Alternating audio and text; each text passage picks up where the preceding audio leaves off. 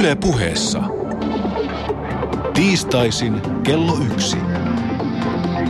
Perttu Häkkinen. Voitokasta päivää teille kaikille ja lämpimästi tervetuloa tämän viikkoisen päänavauksemme pariin. Jengihommat ovat Suomessa jälleen tapetilla. On nähty Arman Alitsadin Cannonball-ohjelma nostatti tunteita puolesta ja vastaan. Tänään mekin kuulemme kaksi tarinaa jengiläisyydestä. Haminalainen Juha Vasku kertoo Panu Hietanevan haastattelussa nuoruudesta brasilialaisessa katujengissä. Omien sanojensa mukaan hän kerkesi jo nuorella iällä syyllistyä useampaan henkirikokseen. Studiossa kanssani puolestaan MC Cannonballin entinen jäsen Marko Lönkvist, jonka muistelmateos Elämäni gangsterinä puhuttaa parhaillaan kansakuntaa. Lämpimästi tervetuloa lähetykseen. Kiitos. Siteeraan tähän aluksi kirjaasi. Olen varttunut aikana, jolloin televisiosta tuli Clint Eastwoodia, Dallasia ja Charles Bronsonia. Onko tällä mahdollisesti jokin yhteys siihen, mitä minusta tuli? Tuomittu ammuskelusta, väkivallasta, talousrikoksista ja muusta. Kasvattajat, varokaa, mitä annatte lastenne katsoa telkkarista. Nykyiset ohjelmat ovat paljon rankempia. Pelkästään salatut elämät voi pilata lapsen tulevaisuuden. No haistaa sarkasmi, mutta kysyn kuitenkin, miten sinusta tuli jengiläinen ja kriminaali? No Clint Eastwoodin vika ihan selkeästi. Se on se fanarki ei ollut vielä silloin TVssä. Ei siis toi, miten tuli jengiläinen, siis lähinnä se, että aina ollut jotain pikku NS-jengejä, mutta ne on ollut poikaporukoit, missä on viihdytty, että sellainen tietynlainen niin kuin, oman kaltaisten seuraa hakeutuminen sitä kautta. Ja sitten tämä varsinainen niin kuin moottoripyörä kerhoon tai jengiin, miten se kukakin tituleeraa, niin se tuli sitten sitä kautta, että kun joutui vankilaan silloin ensimmäisen kerran 2001, niin sen jälkeen nämä viimeisetkin NS-normaalit kaverit käänsi takkinsa ja selkänsä ja joko itse tai sitten puolison painostuksesta tai muuten. Niin sitten se ei ollut silleen, että ei ole mitään vaihtoehtoa, vaan mä katsoin, että katsotaan, että miten tämä homma etenee. Lähdin sitten siihen messiin. Et en saman tien, mutta about vuoden päästä siitä, kun oli päässyt siviiliin. Eli tietyllä tavalla se tapahtuu vähän varkain. Ei niinkään varkaa, vaan silleen ohimenne vahingossa. että silleen, että se ei ollut niinku mitenkään suunnitelmallista, että mä olisin pienen ajatellut, että musta tulee bikeri tai gangsteri tai rikollinen. Että se, vaan, se oli vaan jatkumo, että kun jotkut asiat menee johonkin suuntaan, niin se sitten jatkuu johonkin suuntaan. Että ihan sattumien kautta. No kumpi oli sinänsä tärkeämpää, moottoripyöräily ja bikertoiminta ylipäätään vai sitten tämä ikään kuin siinä ympärillä olevat asiat? Siis se lähti alun perin siitä, että mä tutustuin muutaman bikeriin Helsingin vankilassa – ja sitten yhden kanssa alettiin tekemään rakennustoimintaa. Että se lähti ihan sitä kautta, että siinä se itse vaikka hän oli jo kerhossa ollut vuosia. Ja tota, sitä kautta sitten lähti sitten. Että tota, ja prätkistähän mä aina dikkaillut, mulla ei vaan pienen ollut rahaa, että mulla oli vaan mopo. Tai sitten eli muiden prätkiä. Ne on aina, aina niin kuin kiehtonut ja kiehtoo edelleen.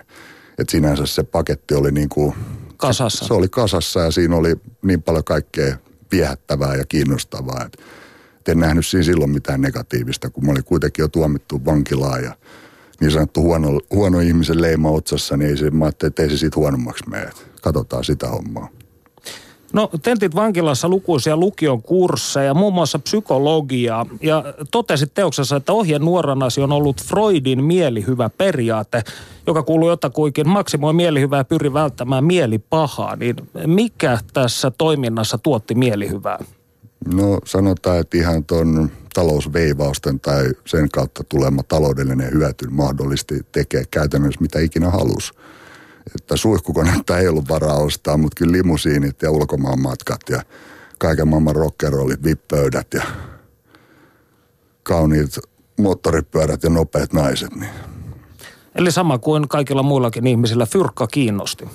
Niin siis tai lähinnä, ei mua se fyrkka sinänsä kiinnostanut, että paljon sitä on nipus jossain pankkitilistä tai muuta, vaan lähinnä, että mitä kaikkea kivaa voi tehdä, kun on fyrkkaa. Eli enemmänkin se toiminta. Että totta kai, että jos mulla lepäisi miljoona tilillä, niin kyllä se aika äkkiä sieltä hupeni. Se, se pankkitili ote ei ole ikin kiinnostanut, vaan lähinnä se, että saa joka päivä toteuttaa itseänsä, tehdä uusia ihmeellisiä asioita. Ja raha mahdollistaa kaiken. Melkein kaiken. No mitä sitten tällainen ikään kuin moottoripyörätoimintaa tai bikerjengeihin liittyvä kuva oman tiensä kulkijoista, jotka tekevät mitä tykkää, niin puhutteliko tämä? Ei siis mä oon aina tehnyt mitä mä tykkään ja sen takia ollut aina ongelmia. Et vähän koittanut jarrutella, mutta hyvin pitkälle mennyt ihan oma, omaa tyyliin ja tehnyt asiat omalla tavalla ja se on sitten johtanut paljon ongelmia. Tullut törmäyskursseja niin opettajien kanssa kuin ihan perusihmisten kanssa ja sitten no lain kouran kanssa. Että ihan ei ole istunut omat ajatukset niin kuin perusyhteiskunnan muottiin. Ja veronmaksut sun muut, niin ne on ollut vähän silleen Eli olit sellainen ihminen, jota tavataan koulukirjoissa kutsua antisosiaaliseksi tietyllä tavalla, yhteiskunnan vastainen. Mun mielestä taas toi antisosiaalinen kuvaa sitä, että ei ole sosiaalinen. Mä oon ybersosiaalinen omasta mielestä. Mutta sanotaan silleen, että ehkä, ehkä anarkistinen tietyllä tavalla, että en ole spreijannut seiniin, mutta jotenkin niin kuin vastustan sitä tiettyä niin kuin, miten se nyt sanoisi, sellaista, että pitäisi niin kuin kantaa murhaisena kortensa kekoa ja sitten joku tulee potkaisee keon kanssa ja heittää kolikot kreikkaa. Niin mun mielestä se on todella väärin. No kirjasi sisältää tarkkanäköisiä huomioita jengin sisäisestä psykologiasta. Siteraan suoraan. Itselleni ei koskaan selvinnyt, onko läheisten vieraannuttaminen kerhon ideana, mutta selväksi kävi, että näin tapahtui. Hängät ja prospektit eivät ikinä ehtineet kotiin sovittuun aikaan. Jos hängä näyttäisi ehtivänkin, niin aikataulut muutettiin, jotta kotona tulisi pahaa mieltä. Todellisuudessa tallilla olikin lauma keravalaisia teinejä, jotka olivat juuri saapuneet tilataksilla baikkereiden nussittaviksi. niin miksi läheisten vieraannuttamiseen pyritään sinun mielestäsi? Ihan ensimmäisenä anteeksi kaikille keravalaisille se on vaan niin kuin mielikuva siitä, että tulee jostain vähän kauempaa. niin siis tämä vieraanottamishomma. Mm. Niin siis toi, se, että lähinnä se, että toi, no jos sulla on joku ns-normaali parisuhde ja on tottunut siihen, että mennään kotiin katsoa salkkareet 84 duunin jälkeen, syödään popcornia ja mennään ajoissa nukkuu niin se muuttuu, ne kaikki olosuhteet muuttuu niin katolleen ja sitten olettaa, että puoliso ei lähde samaan aikaan johonkin tyttöporukkaan, mikä tekee samaa touhua. Mä en tiedä, onko sellaisia. Niin kuin, että, että se, se kontrasti on niin suuri, että mies menee missä sattuu, ei voi kertoa missä on, ei saa kertoa eikä halua kertoa. Että vaikka ei kävisi sitten keravalaisten kanssa halailemassa tai muuta, niin joka tapauksessa, niin kun tulee kotiin, kysyy, mitä sä oot tehnyt, en kerro älä kysele. Niin siinä tulee heti se ensimmäinen ongelma. Ja sitten harva edes kutsuu hengä aikana tyttöystävien puolioista vaimoja tallille, koska se on tietyllä tavalla monien mielestä ensinnäkin se on niin kuin, ei halua sitä, ja sitten jos siellä joutuu vähän vielä tiskirättiin heiluttaa, niin tavallaan menee sitten se katuuskottavuus kotona, kun se on jo tallilla mennyt. Eli hängä aikana niin kuin ollaan enemmän tai vähemmän juoksupoikia, ja kuka nyt haluaa sitä puolisolleen näyttää. Et vaikka olisi ihan kiltisti koko sen kerhoajan niin kotona tulee sellainen fiilis, että mä en saa tulla sinne, minkä takia mä en saa tulla, mitä siellä tapahtuu, ja sitten kuulee kaikkia tarinoita, mitä siellä tapahtuu. Ja sitten katsoo telkkarista vielä, mitä yleensä gangsterit tekee, niin siitä tulee ongelmia. Millaisia ongelmia tämä aiheutti sun suhteessa? Missä niistä? no ei, siis tota, sinänsä mä hoidin asiat ihan niin kuin omalla tavalla, että aika vähän tuli sämpyläpalkka lajettua autoa. Me tehtiin kollegan kanssa silloin sen miten tämä nyt sanoisi, mentorin kanssa, joka mut kerhoon otti, niin sen kanssa tehtiin näitä talousjuttuja ja muita. Ja sitten väijyssä niin oltiin aina sekaisin kuin seinäkellot, että yleensä hengän aikana pitäisi olla selvinpäin ja ja muuta. Niin meillä oli sellainen lähtökohta, että meidän väijyt, eli nämä tallivuorot, niin no kunnon bileitä, siellä kävi kaiken maailman julkiksi ja pintaliitäjiä. Ne oli sitten sellaiset bileet, minne kaikki halusi tulla, niin kerholaiset kuin kerho ulkopuoliset. Et sitä kautta mä pääsin itse paljon helpommalla. Ja silloin kutsuin silloista ja sitten sitä seuraavaakin puoliskoa, puolisoa tallille, että siinä ei tullut sitä kautta ongelmaa. Mutta onko se systemaattista sun mielestä, siis tämä vieraannuttaminen, että siinä on ihan jonkunnäköinen niinku periaate, että halutaan vahvistaa se yhteys siihen kerhoon ja siihen sosiaaliseen viiteryhmään ja ikään kuin sen takia pitää kyykyttää sitten tai ihmiset pistetään kyykyttämään niin kuin omia puolisoita ja näin edelleen. Ei siis siinä ketään pistetä kyykyttää puolisoon, mutta toi, se, jotenkin se vaan menee sellaiseksi, että kun tavallaan, että kyykytetään tallilla. Ketä kyykytetään enemmän, ketä vähemmän, niin sitten taas kotona, kun alkaa vielä vaimo tai puoliso valittamaan, niin sitten jotenkin se menee niin yli, että joka suunnasta vaan vaaditaan, vaaditaan, että on kotiintulajat kerholle, kotiintulajat kotiin. Niin jotenkin sitten joko valitsee sen kotiintuloajan kotiin tai kerholle ja useimmiten hängän aikana, niin se puolison nalkutus on joku sellainen fiilis, että se ei lopu koskaan. Että se jatkuu loppuelämään, niin se on helpompi vaihtaa puolisoa kuin lopettaa kerhotoimintaa. Mutta se, että onko se systemaattisesta, niin en mä, en mä usko, että siellä mitään niin kuin freudilaisuutta tai muuta käytetään, että tehdään se niin kuin loogisesti. Se vaan menee niin. Joo, siteraan vaan, koska tässä olet kuvannut ajatuksia se siis kerhoajan loppupuolelta, niin totean näin. Ajatukseni olivat muuttuneet synkemmiksi. Olin aina yrittänyt uskoa, että kerhon tarkoitusperät liittyvät veljeyteen ja muuhun hienoon. Mitä pidempään olin ollut mukana, sitä selkeämmäksi tuli ajatus siitä, että siellä aivopestiin kakkosluokan kansalaisia luulemaan, että he tulevat olemaan osa jotain hienoa. Hang Around the Prospect aikana pyritään kadottamaan oma tahto. Minuus pirstotaan ja rakennetaan uskollisen tottelevan puudelin sielu pitbullin ruumiiseen – joka kuuliasti tottelee isännän kaikkeen sairaampia toiveitaan valmis uhraamaan perheensä, itsenäisyytensä, vapaa-aikansa, eli kaiken kerhon hyväksi, niin onko, onko se aivopesua? No, pitäisi olla aivot, ne vois pestä, mutta, tota, mutta tota, onhan se jonkun näköistä, että tota, noin, siis se vaan menee niin. Että yksinkertaisesti niin se aika on sen verran raskasta, teki siellä mitä tahansa. Lähinnä jos ei muuta, niin pelkästään se tallilla vietetty aika. Että ollaan viikonloppuna vaikka pari päivää siellä, vaikka oltaisiin vaan siellä istumassa ja katsoa, että kaikki menee siististi tai vähän ollaan kännikuskina. Ja sitten käydään kaiken maailman kerhotilaisuuksissa, muilla kerhoilla ajetaan vaikka Euroopan rundi huoltoautokuskina tai prätkällä, niin, niin, niin mutta ajatuksena se, että se on sitoutuminen tietynlainen parisuhde henkinen, että joko se sitoudut tai se lähdet menee.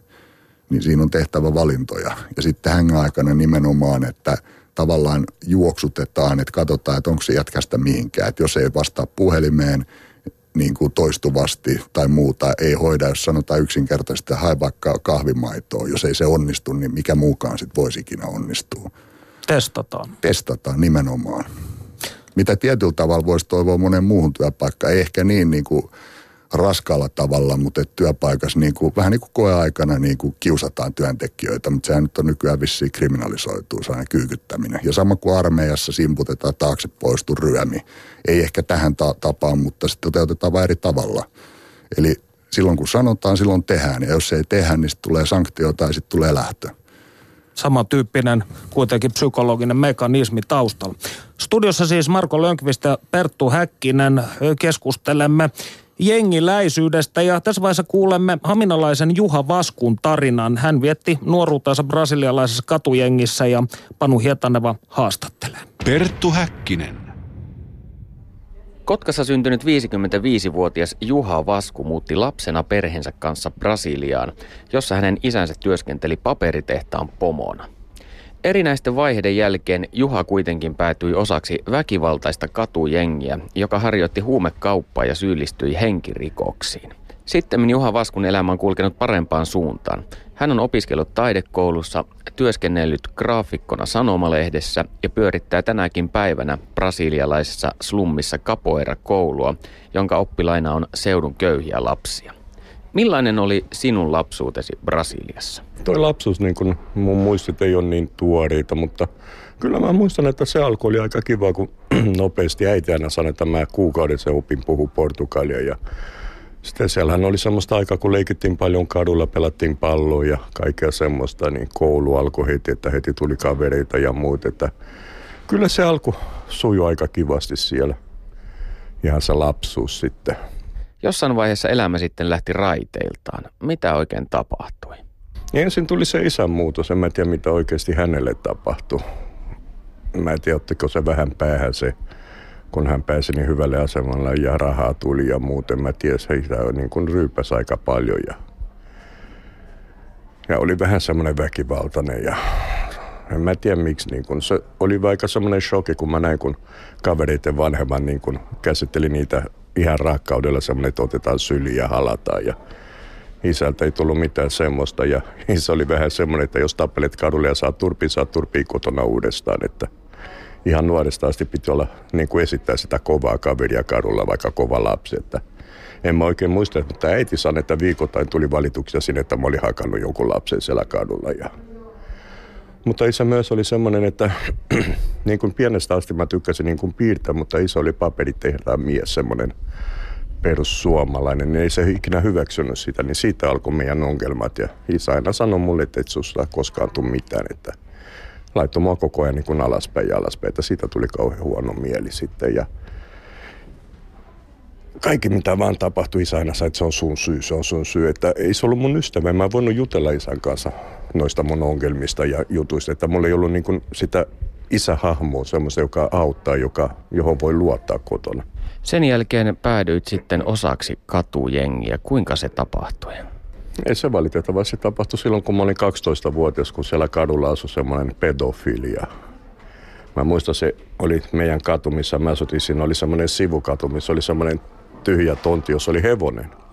Ja me käytiin aina siellä porukan kanssa viemässä leipää, vanhaa leipää sille hevoselle ja muuta. Ja yksi päivä sitten tämä kaveri sanoi, että mennäänkö syöttään leipää sille hevoselle. Ja, ja tämmöinen nuori poika ei miettinyt mitään pahaa. Mä menin sen kanssa ja sitten se siellä käytti mua hyväkseen sitten. Ja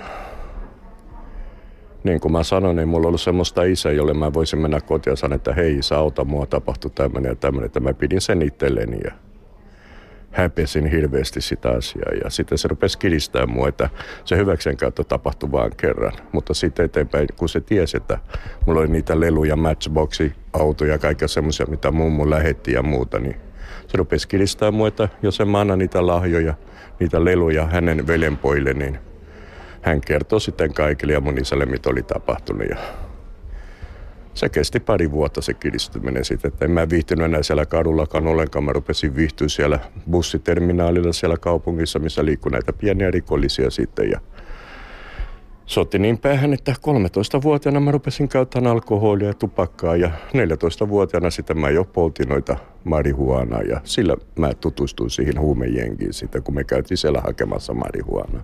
Jossain vaiheessa tämä kiristäminen kuitenkin päättyi, kun otit ohjat omiin käsisi. Mitä tapahtui? Se oli kun mä olin 14-vuotias, en mä jaksanut sitä enää, niin oli niin paljon sitä vihaa sydämessä ja en mä jaksanut enää sitä, niin sitten mä niin kuin teeskentelin, sanoin sille kaverille, että mä aloisin uudestaan, että sovittiin semmoisessa tyhjässä rakennus, että tavattaisiin. Kun se tuli sinne, mä hakkasin sen kuoliaksi sitten. Millaisia ajatuksia sinulla oli sen jälkeen mielessäsi? Heti kun se tapahtui, mulla oli niin paljon, niin kuin mä sanoin, sitä viha, että ensin tuli se helpotus, että nyt se loppu. Mutta sen jälkeen tuli se pelko, että nyt poliisit saa mut kiinni, että nyt tapahtuu ja semmoista kaikkea. Ja se oli silloin, kun mä turvauduin enemmän ja enemmän sinne jengiin sitten, kun siellä mä tunsin itteni turvallisena sitten.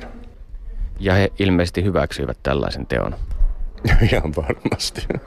Ei niin kuin Brasiliassa on aika kovat lait näitä tämmöisiä seksuaalirikollisia vastaan, että niitä ei kukaan hyväksy. Siellä vankilassakin, kun mä olin, mä näin kuinka niitä leikataan päitä irti ja jos niitä saadaan käsiin, että kukaan ei hyväksy niitä siellä. Jäitkö sinä tästä ensimmäisestä tapauksesta kiinni poliisille? En jäänyt, en en mä edes tiedä, saiko ne tietää, että se oli minä. Niin kun, siinä oli se, kun isällä oli aika hyvä, se oli niin kun tärkeä ihminen siinä kaupungissa. Mä tiedän, että suojeliko se tieto niin kun vähän mua, en mä osaa sanoa sitä, kun en mä edes miettinyt enää sitä juttua. Sitten se elämä kierti niin hulluksi elämäksi, että ei pystynyt oikein, oikein miettimään enää, mitä oli tehnyt. Että se oli sitä, kumminkin mä kävin vielä koulua. Mulla oli niin kuin kaksi elämää. Kävin koulua, vaikka siellä mä en tullut toimia enää kenenkään kanssa, mä olin aika yksinäinen siellä ja kun pääsin koulusta pois, menin suoraan sinne jengiin ja olin en vähemmän ja vähemmän aikaa kotona tai siellä kadulla, missä me asuttiin ja vietin enemmän aikaa siellä slumissa, missä se jengi toimii. Siinä niin kuin mä erosin niin kuin perheestä melkein kokonaan, kävin kotona vaan nukkumassa sitten. Oliko tällä jengillä jokin nimi? Ei ollut siihen aikaan, ei ollut mitään nimiä. Se oli ihan sitä alkua 70-luvulla, kun nämä jengit rupesivat niin toimii siellä Brasiliassa. Ei siinä mitään nimiä ollut. Se oli vain semmoinen porukka, joka siinä yhdessä myi huumeita ja tai pelkkää marihuanaa, kun siihen aikaan ei myyty mitään muuta kuin marihuanaa. Oliko se kuitenkin järjestäytynyttä toimintaa, eli oliko jengillä johtaja? Oli, oli semmoinen, joka nimi oli Jacare, joka tarkoittaa krokotiili. se oli semmoinen iso musta kaveri, sen nimi oli krokotiili, kun se oli niin suuri suu. Se oli se meidän pomo. Oliko teillä jonkinlainen käyttäytymiskoodisto siitä, mitä sai tehdä ja mitä ei? Se oli tosi tarkka, että paikallisille ei myyty huumeita, lapsille ei ikinä. Naisia lapsia piti kunnioittaa aina. Jos sä mietit, että nykyaikaan on kaikkia noita pankkikortteja ja muuta, siihen aikaan ihmiset kun sai palkan, ne vei rahana kotiin. Mä muistan, kun ne käveli ne sellaiset paketit, jos oli ne palkat sitten mukana, eikä kukaan ikinä koskenut niihin, että asukkaita pitää kunnioittaa. Ja kyllä siellä tänä päivänäkin on vähän semmoista, että kyllä jos ne saa kiinni jonkun, joka varastaa omalla alueella, niin sillä tapahtuu pahasti. Tai jos raiskaa alueella, niin ne tappaa ihan oikeasti. Mutta ei se ole enää niin kuin oli ennen vanhaa. Että sanotaan ennen vanhaan, mä muistan yhdenkin tapauksen, kun yksi kaveri oli velkaa ja meidän piti mennä sinne niin kuin hoitaa se kaverin ja sitten se näiti tuli pyytään, että älkää tehkö pahaa mun pojalle, tämä pyydä. Se itki siinä se äiti, niin se pomo sanoi, että annetaan anteeksi sitten, että kun näiti tuli pyytään, että nykyaikaan ne menee, jos ne löydä sitä kaveria, jota ne etsii, ne tappaa sen äidin, tappaa kenen ne löytää edessä ja sitten menee myöhemmin ja tappaa sen itse se kaveri. Että sitä ei ole enää sitä, kun on niin nuoria nykyään ja niille on minkälaista semmoista kunnioitusta ja muuta. Siihen aikaan Mä olin se nuorin, kaikki muut oli yli 20-vuotiaita, tai itse tämä Jacare oli yli 30-vuotias jo, että nykyaikaan nämä huumepommot, sä löydät 16-vuotiaita huumepommia, kun ne kuoli niin nuorena. Sinulla on kontollasi myös muitakin henkirikoksia. Minkälaisissa olosuhteissa ne tapahtuivat? Kolme oli niin kuin sen jengi ulkopuolelta omia juttuja, mutta ne loput oli niitä jengijuttuja, että niin kuin sanoin, että pidetään se alue puhtaana, että jos saatiin tietää, että oli joku raiskaaja siellä, niin se hoidettiin. Jos oli joku pedofili, niin se hoidettiin. Ne muut oli tämä. Sitten oli yksi toinen yhtä biljardibaarissa. Mä olin pelaamassa, semmoinen pedofili tuli lähestymään mua. Se oli se toinen. Mulla oli niin viha, että ajattelee yksi pedofili käytti, sitten toinen tulee, niin mikä mieli siitä tuli, niin se oli semmoinen, että mä saatan, joo mennään vaan. Siellä oli semmoinen tyhjä tonttikin ihan lähellä sitä baaria. Se oli puita ja muuta aika semmoinen syrjäpaikka. Me mentiin sinne ja siellä mä leikkasin sen kaverin kurkun auki sitten, kun sillä mä kävelin jo partaveitsen kanssa taskussa. Ja sitten se kolmas oli se poliisi sitten, joka käytti poliisiasentoa, että se käytti lapsia hyväkseen. Se raiskas katulapsia. Se oli ihan paska kaveri. Se rupesi kiristää mua, että jos en mä olisi sen kanssa, se pistäisi mut vankilaan ja kaikkea semmoisia. Ja sama juttu, mä sovin sen kanssa, no niin mennään sitten tapaamaan. Mentiin kanssa semmoisen syrjään paikkaan ja sitten mä tapoin sen omalla, sen hänen omalla aseella, kun silloin mulla ei ollut vielä tuliasetta. Sen mä sain myöhemmin sitten sieltä jengistä sen oman, jota mä sitten käytin koko ajan. Perttu Häkkinen. Jengielämä vei sinut lopulta kaltereiden taakse. Mitä tapahtui? Se oli just sitä jengielämää, kun mä olin se ainoa, joka asui sen, sen jengin alueen ulkopuolella. Siellä kun me oltiin, siellä poliisit ei saanut ketään kiinni. Kun jos poliisit tuli, niitä ammuttiin ja lähdettiin karkuun ja meillä oli ne piilopaikat siellä slummissa ja ne ikinä saanut meitä kiinni, niin Mä olin ainoa, joka on ulkopuolella. Mun piti kävellä yöllä sitten kotiin, kun ei enää bussitkin liikunut. Niin siinä ne sai mut kiinni eka kerran. Ja siihen vei ihan sinne paikalliseen poliisilaitokseen. Ja ne niin kuin, vähän niin kuin kosti minun sitten, kun ne, ne sanoi niitä muutakin. Että ne syyttänyt mua mistä, ne vaan niin kuin kidutti siinä ja hakkasi. Ja piti mut viikon siellä sitten. Tämä ei kuitenkaan jäänyt viimeiseksi kerraksi kaltereiden takana. Se tuli yksi vielä sen monta kuukautta sen jälkeen, kun ne luulivat, että ne oli pelottanut mua tarpeeksi, mutta sinne jenkin mä menin kumminkin takaisin. Ja jatkoi ne kaikki jutut, että seuraavan kerran kun ne sai mut kiinni, silloin mä rupesin olla vähän varovaisempi, että koitin kävellä semmoisessa kadussa, missä pääsi helposti johonkin piilon. Kerrankin mä menin piilon semmoisen juna semmoisen, kun siellä junat pysähtyy sinne, niin mä menin piiloon sinne, kun poliisi tuli perässä poliisiautolla, niin ei ne löytänyt mua siellä. Mä olin melkein koko yön siellä junan vaunussa piilossa. Ja, mutta kumminkin ne sai mut kiinni vielä toiseen kerran. Ja silloin niin kun sitä toisesta tapauksesta sitten ne mie, en mä tiedä mitä niiden päässä meni. Kumminkin oli vankisiirto sinne São Paulo, sinne Karanjyruhun. Ne vaan heitti mut samaan autoon ja sanoi, että viekää tämä mukana. Ja ja tämä vankila oli ilmeisen pahamaineinen. Kaikki oli silloin. Brasiliassa nykyäänkin, nykyään on vähän parempaa, mutta siellä ne on, vankilat on ihan kuin helvetti maan päällä. Ja tämä Juduhan se oli pidetty yksi maailman pahimmista vankiloista. Siellä oli seitsemän osastoa ja joka osastossa oli melkein tuhat miestä. Ja siellähän ne poliisit tappoi vuosi 1992 ne 111 vankia ja se on, se on jännä paikka. Siellä mä olin kuusi kuukautta sitten. Kumminkin mä olin alaikäinen, mutta se oli sitä aikaa, kun nykyäänkin vielä Brasiliassa – ne niin kuin ei kunnioita alaikäisiä. Siellähän on mitä pari-kolme vuotta sitten ne otti semmoisen 14-vuotiaan tytön ja heittivät aikuisten miehen vankilaan. Se oli siellä kuusi kuukautta myös se tyttö. Ja silloin se oli se diktatuuriaika vielä, että poliisi teki ihan mitä ne halusi. Nämä asiat, joista puhumme, ovat menneitä ja sinä olet muuttunut mies. Kuinka tämä muutos sai alkunsa? Niin kuin mä sanon, että mä oon saanut niitä lapsilta ja nuorilta siellä slumissa niin paljon rakkautta, että mä uskon, että en mä ikinä ollut paha itse.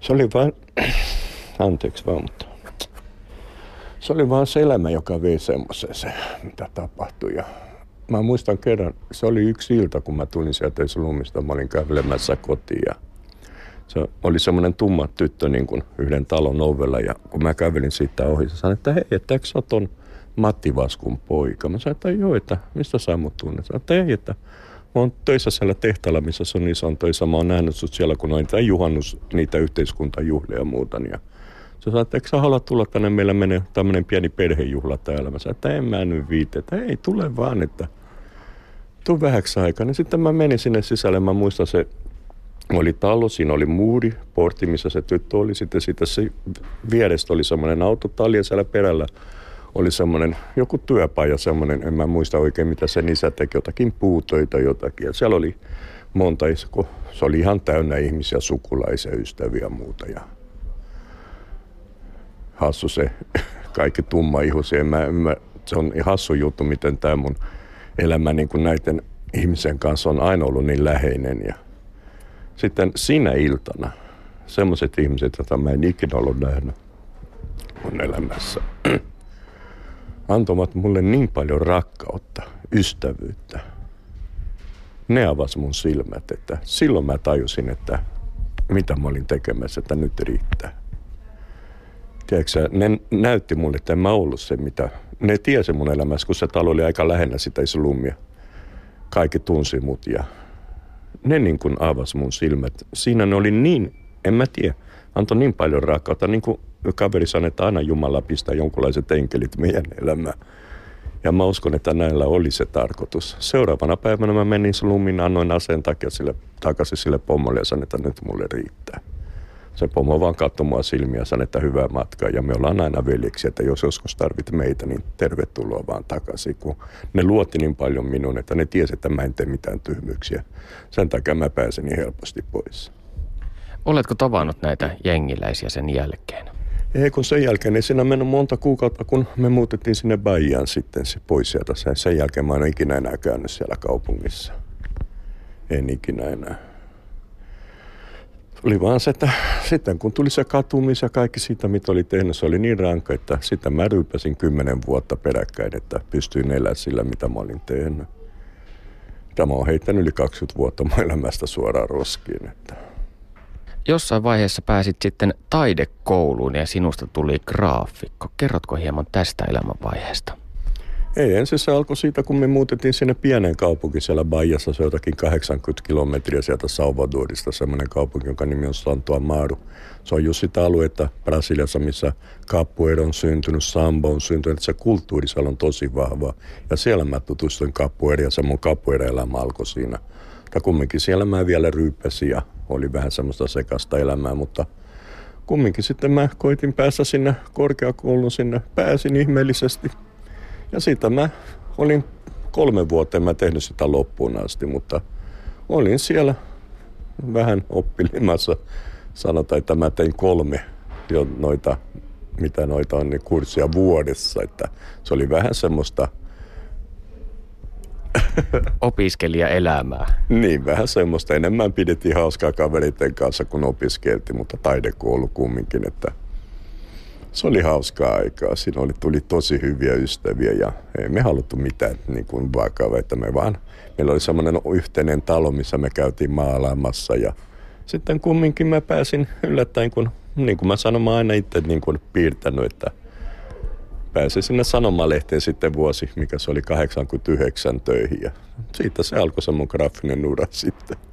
Siellä oli testi, niin kuin, ne oli muuttamassa sen sanomalehden niin kuin sitä, sitä muotoa ja muuta. Ja ne pisti niin kuin ilmoituksen lehteen, että tarvitaan kuvittaja ja mä menin sinne, kaveri pisti mulle että semmoisen tekstin ja sanoi, että teet tuosta kuvaa. Ja mä tein se tykkää siitä niin paljon, että mä sain saman tien työpaikan, että mä aloitin ihan oikeasti kuvittajana sitten. Ja sinun töitäsi hän on ollut esillä myös Kiasmassa vuonna 2000, eli toisin sanoen taidekoulusta oli hyötyä. Sinusta on tullut taiteilija.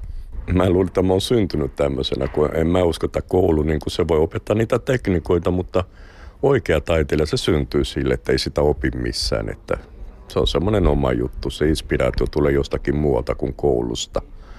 Ja niin kuin mä sanoin, kumminkin näin mun työt, niin kuin ihmiset tykkää paljon, kun kumminkin mä teen ne, kaikki mun työt, niin kun, ne tulee siitä, mitä mä oon koenut mun omasta elämässä, että sitä, sitä mä pistän niihin töihin. Tässä on yksi tapa niin kun, päästä niistä kummituksista niin kun, irti sitten. Taiteen lisäksi olet myös pyörittänyt kapoeira-koulua brasilialaisessa slummissa. Kerroko hieman tästä? Joo, kun mä jouduin työttömäksi siellä Brasiliassa vuosi 90. Se oli hassu juttu, että se oli just tämä sanomalehti se pomo, niin kun meille tuli vähän riitaa ja se antoi mulle potkut. Mä olin pari vuotta sitten työttömänä ja sitten kumminkin sitten hän sai potkut ja silloin kun hän sai potkut, mut kutsuttiin takaisin sinne. Että se oli semmoinen henkilökohtainen hänen asia. Että.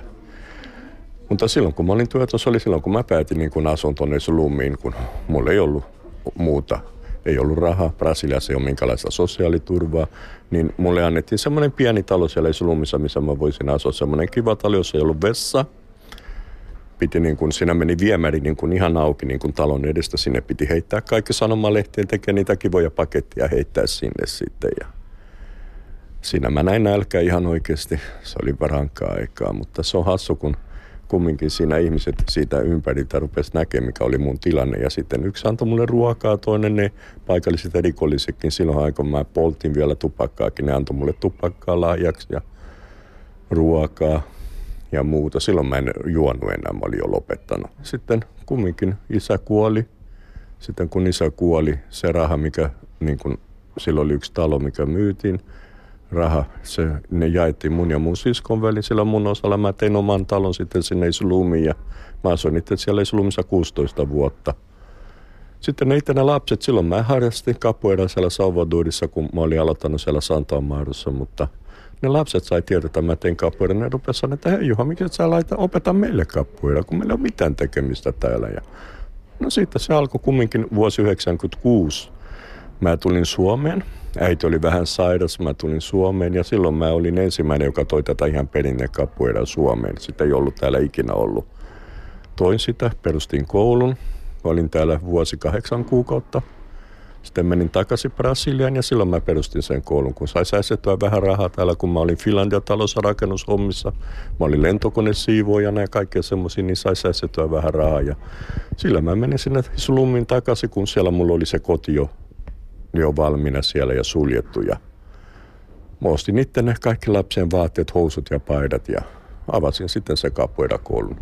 Siinä iltana, kun mä avasin sen, kun mä kutsuin, että nyt alkaa, siellä oli yli sata lasta ja nuorta jonossa halussa tulla kapuerakouluun. Siitä se alkoi sitten. Entäpä millainen on oma suhteesi omaan historiaasi? Oletko sinut kaiken kanssa tänä päivänä? En vielä. Vähän mä hyväksyn paremmin sen takia. Mä oon pystynyt jutella näistä jutusta, kun itse ne lapset sanoi mulle, että hei Juhe, että jos et sä olisi koenut mitä sä oot kokenut, niin et sä olisi tämä ihminen, mikä sä oot. Mutta ei se ole helppoa antaa itsellensä anteeksi. Varsinkin nyt, kun mä oon yksin täällä, kun vaimo jo vielä pääsee, on semmoisia iltoja, kun on tosi rankka, että ei saa unta ja joskus näin niin kuin edessä ihan niiden jonkun tyypien silmät, kun siellä lumissa, kun niille hoidettiin, niin kaveri polville ja luoti päähän, niin suora silmä silmään ja nyt sä kuolet ja se oli siinä. Että monet sanoivat, että hei Juha, että sä oot, tehnyt, niin kuin, sä oot ollut niin kuin Jumalan käsi. Että ajattele kuinka monta nämä tämmöiset pedofilit ja raiskaajat olisi niin kuin satuttanut, tehnyt lapset kärsimään, mutta ei se on niin kuin, ei se oikeuda ketään tehdä tuommoista. Perttu Häkkinen. Näin siis Juha Vasku Panu Hietanevan haastattelussa. Studiossa Perttu Häkkinen, Marko Lönkvist. Mitä ikinä haluattekaan kysyä Liivi jengiläisyydestä, niin tehkää se huutolaatikossa osoitteessa www.yle.fi kautta puhe. No, Marko, sinä olit MC Cannonballin toiminnassa mukana aktiivisesti seitsemän vuotta, niin mikä siinä oli parasta? Mikä siinä oli mukavaa? Mistä sinä pidit? Siis lähinnä, että niin kauan kuin se homma toimii, että sanotaan, että puolet siitä ajasta se oli ihan kiva. Että sitten kun tämä edesmennyt päällikkö lähti lusimaan jotain tuulestemmattua pirijuttua, niin sen jälkeen pikkuhiljaa kukaan ei tiennyt, että miten se paletti pysyy kasassa ja se oli niin pitkään eristettynä ja sitten vielä Turun vankilassa, niin ei se oikein kukaan ei pitänyt niin sanotusti kakaroita kurissa, niin sen jälkeen se lähti. Mutta sitä ennen oli kiva, että oli matkoja, käytiin Saksassa Heringissä ja käytiin Ruotsissa ja muualla ja ympäri Suomea ajeltiin ja pidettiin hauskaa ja vedettiin vähän niin sanotusti päihdyttiin, sanotaan tälleen nätisti, niin että olihan se siistiä. Mutta sitten jossain vaiheessa en mä tiedä oliko siis itse kanssa, että vähän kyllästy tiettyihin asioihin, mutta kyllä se, niinku, se toiminta muuttui.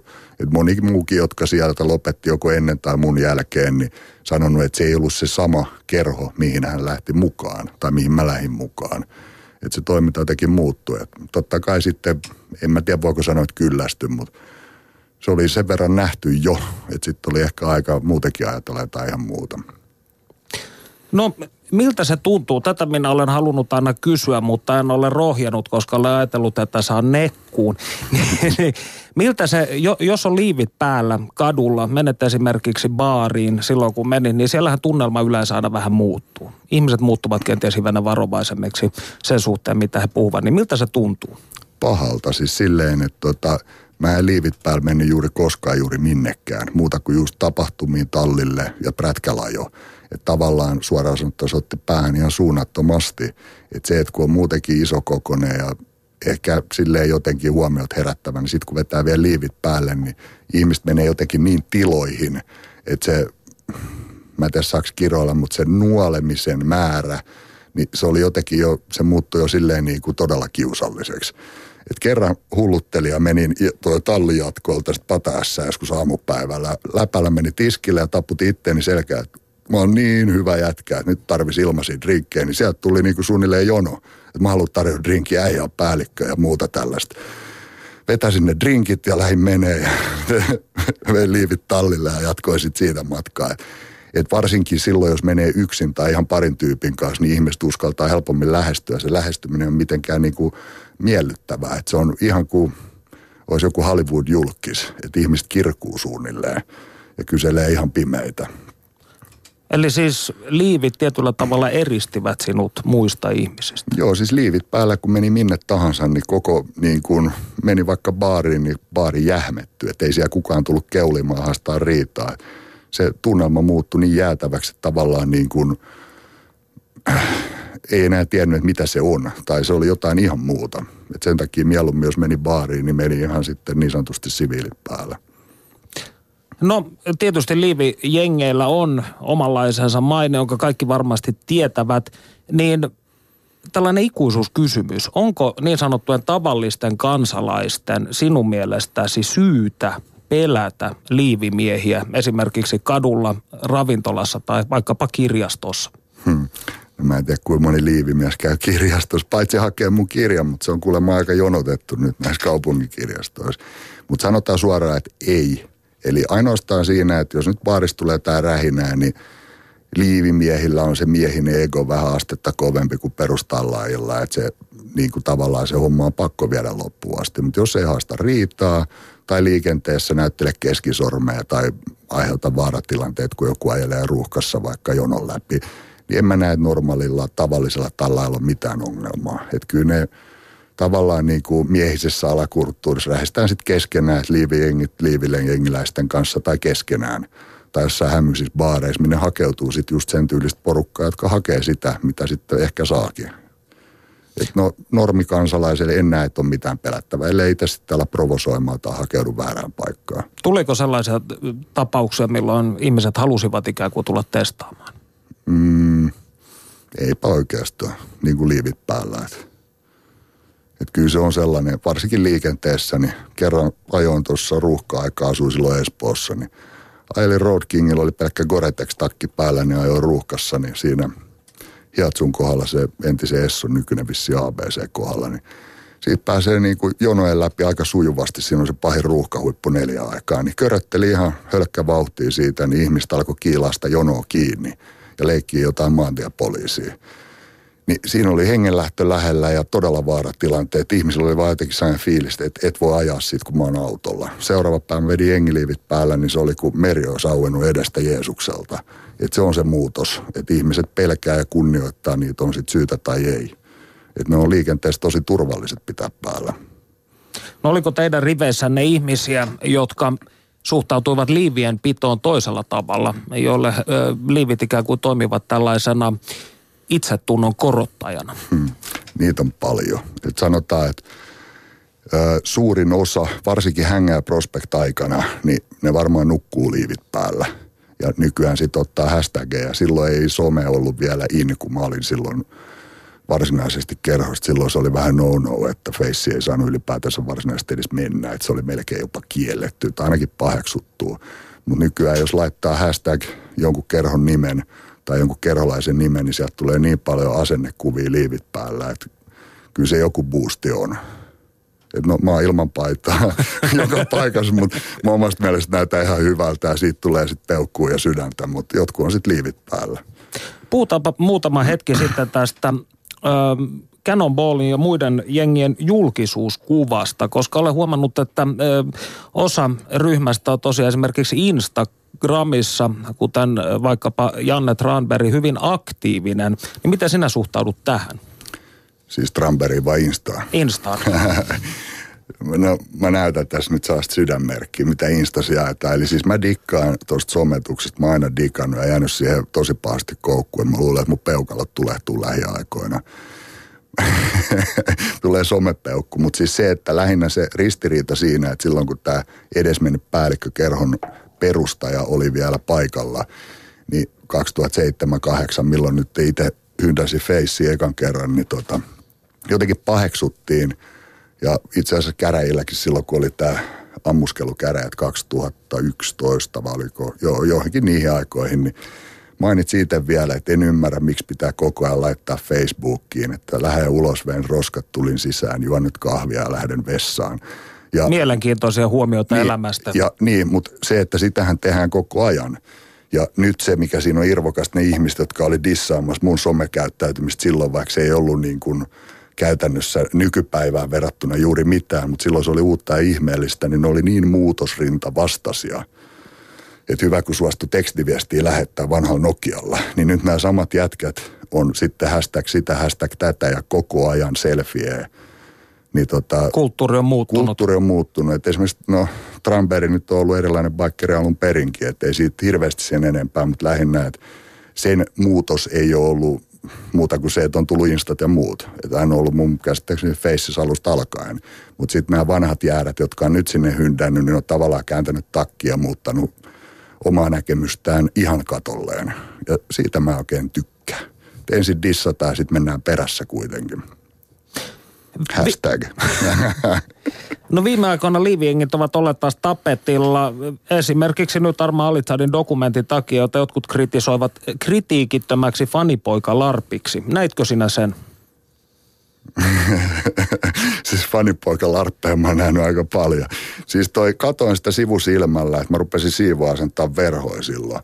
Et se oli aika jäätävää käsikirjoitettua tuotantoa tai tuotetta että niin kuin silleen, että en mä sitä voi ainakaan dokumentiksi sanoa. Että jos Arman kutsuu sitä dokumentiksi, niin en tiedä. Tai en mä, onko se dokumentti? Millä nimellä se tuli ulos? Käsittääkseni dokumentin nimellä. niin, niin kuin Juoppo Hullu päiväkirja dokumentti. Mutta anyway, niin tota, mä en, siis mun mielestä se oli niin kuin käsikirjoitettu, siis no sanotaan, että ehkä ihan hyvin leikattu, liimattu, toteutettu, mutta itse se sisältö – niin siinä annettiin jonkunnäköinen kuva, mikä nyt ei välttämättä vastaa mun näkemystä siitä. Ellei se sitten nykyään muuttunut, että se on tollasta. Että koko ajan kätellään ja tehdään makkaraa. Mitä siitä jäi pois?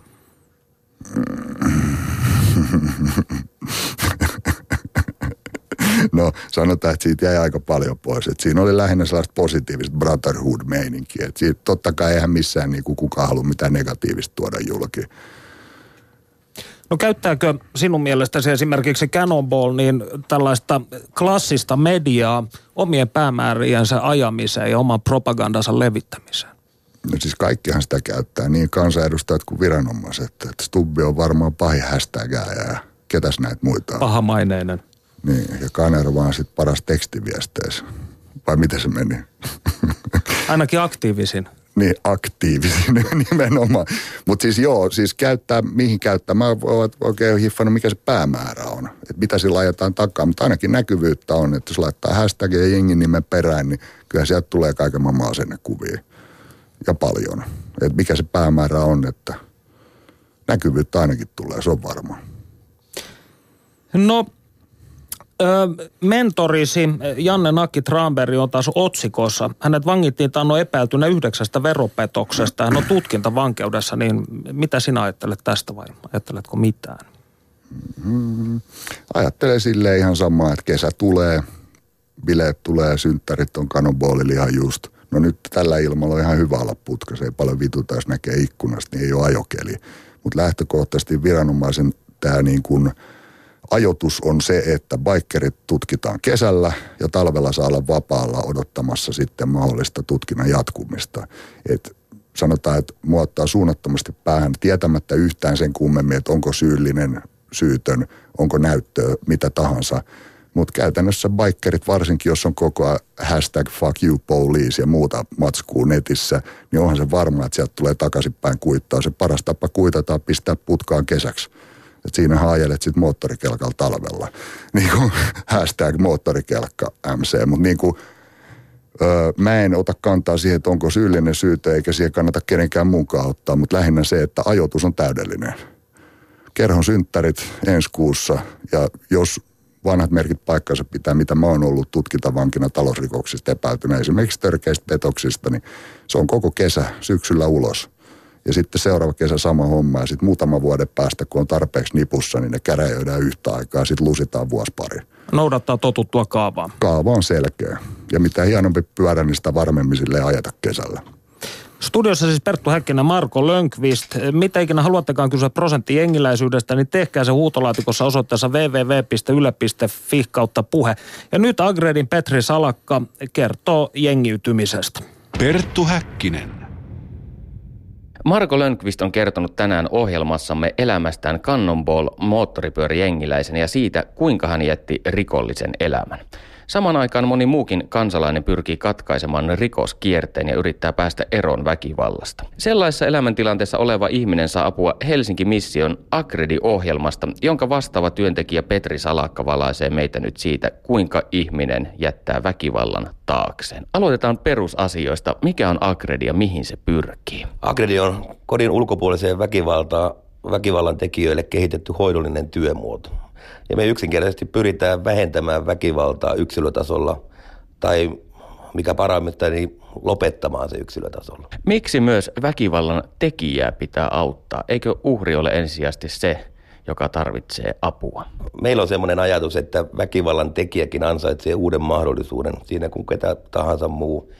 Toki monet ajattelevat, että väkivallan tekijä ei tarvitse apua johtuen juuri siitä, että, että niin kuin uhri on se ensisijainen. Että väkivallan tekijöitä ei ei haluta silittää päätä, että mieluummin isompia rangaistuksia. Mutta jos ei halua ajatella sitä, että väkivallan tekijä tarvitsee apua, niin voi ajatella sitä, että auttamalla väkivallan tekijöitä me vältetään uusia uhreja. Uhri, joka voi olla sinä, kuuntelija tai sun läheinen. Ja sitten siinä on myös yhteiskunnallinen aspekti, eli väkivalta, rikollisuus maksaa todella paljon. Esimerkkinä yksi henki rikos maksaa yhteiskunnalle noin kaksi miljoonaa euroa. Millainen sitten on Akredin tyypillinen asiakas? Tyypillinen asiakas keskiverroin yhdeksän väkivaltarikosta niin kuin takana. Ja nyt onko näin, että yllätyksellisesti niin tässä matkan varrella on huomannut, että ei oikein ole semmoista karikatyyppistä asiakasta. Että tulevat eri yhteiskuntaluokista. On niitä, jotka ovat suutuspäissään lyöneet yhden kerran. Kaikki on kunnossa, on perhettä, on työtä siviilissä, on omat asunnot ja niin poispäin – sitten on myös toki niitä, jotka elävät kadulla ja käyttävät päihteitä. Ja sanotaanko näin, että ainut mitä yhdistävä tekijä voi olla meidän asiakkailla on, sanotaanko 80-90 prosenttisesti, niin meidän asiakkaat omaavat jonkunnäköisen uhritaustan.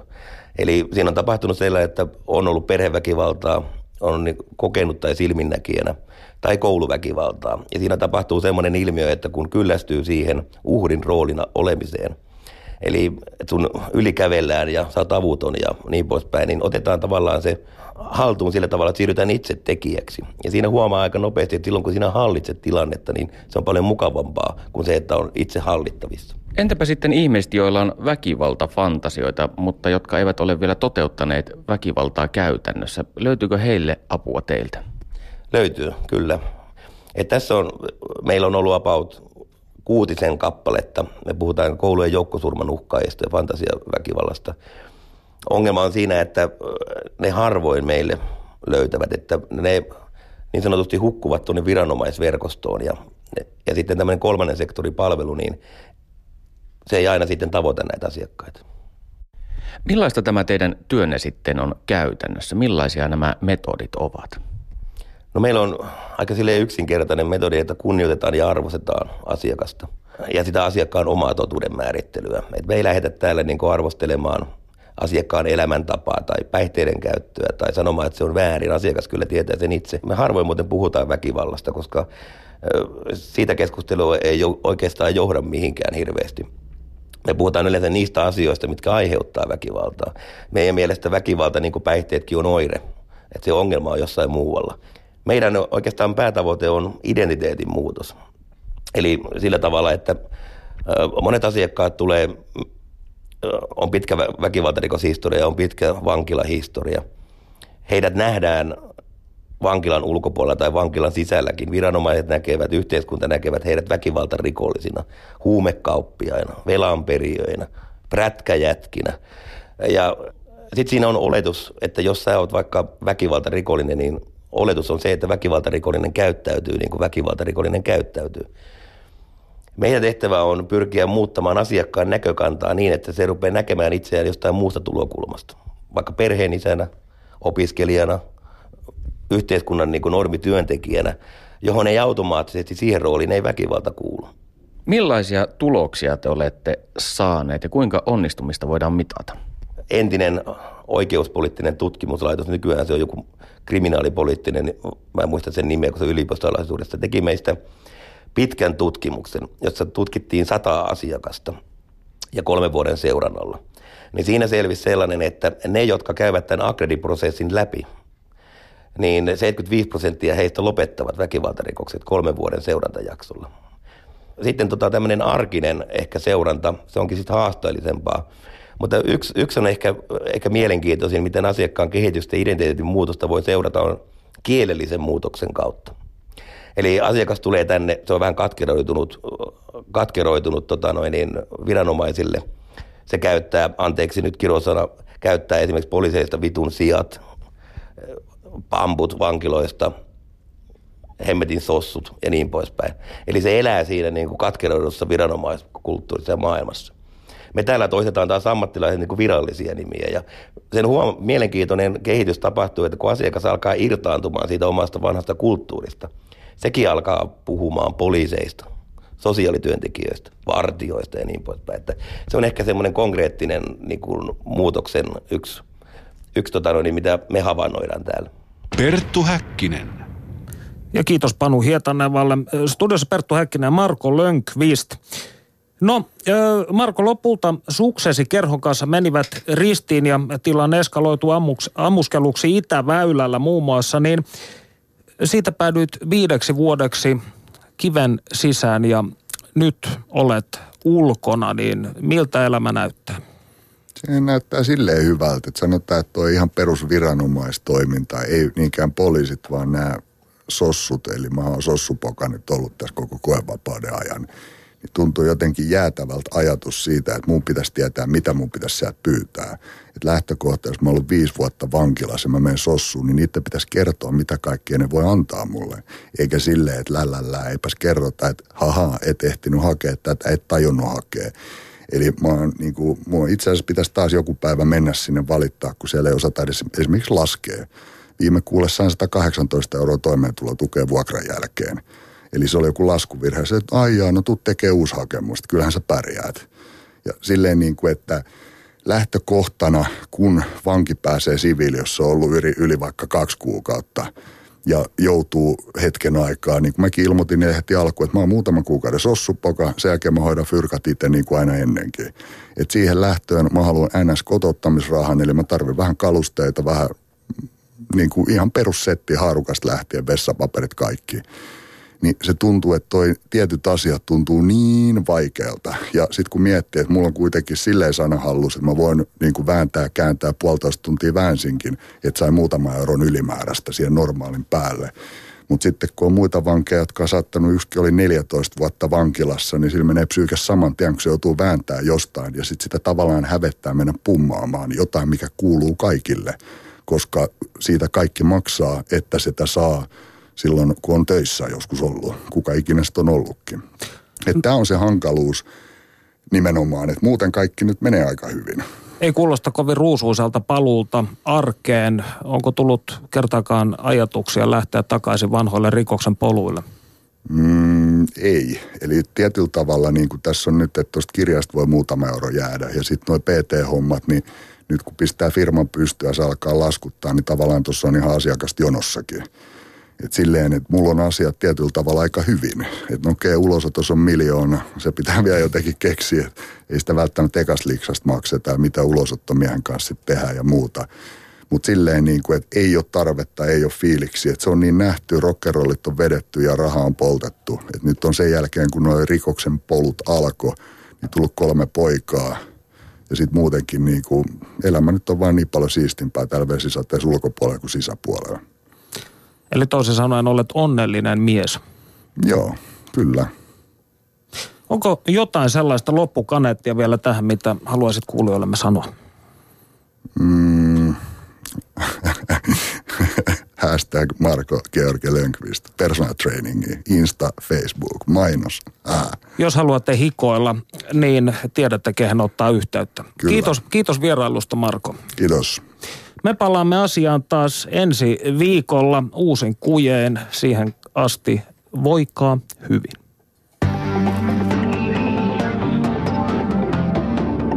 Yle puheessa. Tiistaisin kello yksi. Perttu Häkkinen.